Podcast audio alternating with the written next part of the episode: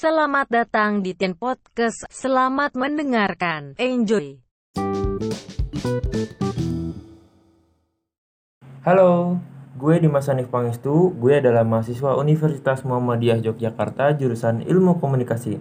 Hari ini gue membahas tentang teknologi penyiaran. Kira-kira teknologi penyiaran itu kayak gimana ya?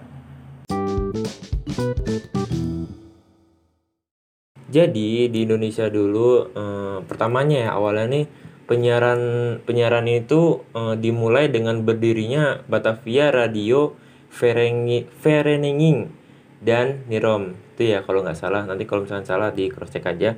Eh, jadi eh, sta- stasiun radio amatir di Indonesia ini muncul pada tahun 1000 sekitar se- 1930 dulu tuh namanya Nivera.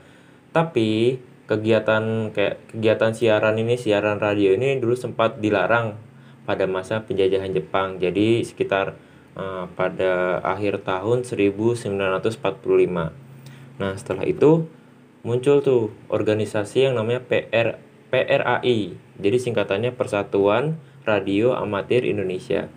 Dan pada tahun pada ta- pada sekitar tahun 1952 eh, muncul lagi yang namanya muncul lagi organisasi namanya PARI jadi Persatuan Amatir Radio Indonesia. Dan setelah itu eh, radio banyak banget digunain untuk eh, berkomunikasi antar pulau ya. Meskipun radio ini masih terbilang amatir ya masih radio amatir lah. Jadi belum profesional apa yang kayak yang sekarang ini.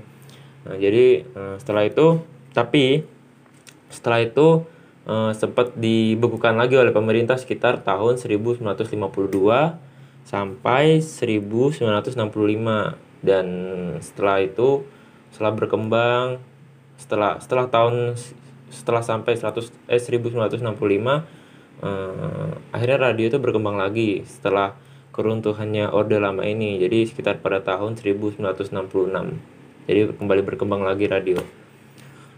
Setelah itu kit- eh, berbeda dari eh, siaran televisi. Tele- siaran televisi di Indonesia ini eh, dimulai dulu dulu TV negerinya itu adalah TVRI jadi itu itu sekitar tahun 1962 jadi eh, pada pada saat itu juga penayangannya juga penayangan pertamanya kalau nggak salah itu tentang eh, waktu itu Indonesia eh, tentang Hari Kemerdekaan Indonesia. Jadi pas banget bertepatan dengan Hari Kemerdekaan Indonesia dan TV eh, TVRI ini eh, kayak menyiarkan langsung gitu. Dan TVRI ini akhirnya bertahan lama, Nah, bertahan lama sekitar 27 tahun sebelum akhirnya itu bermunculan lah tuh TV-TV eh stasiun TV, stasiun televisi gimana ya?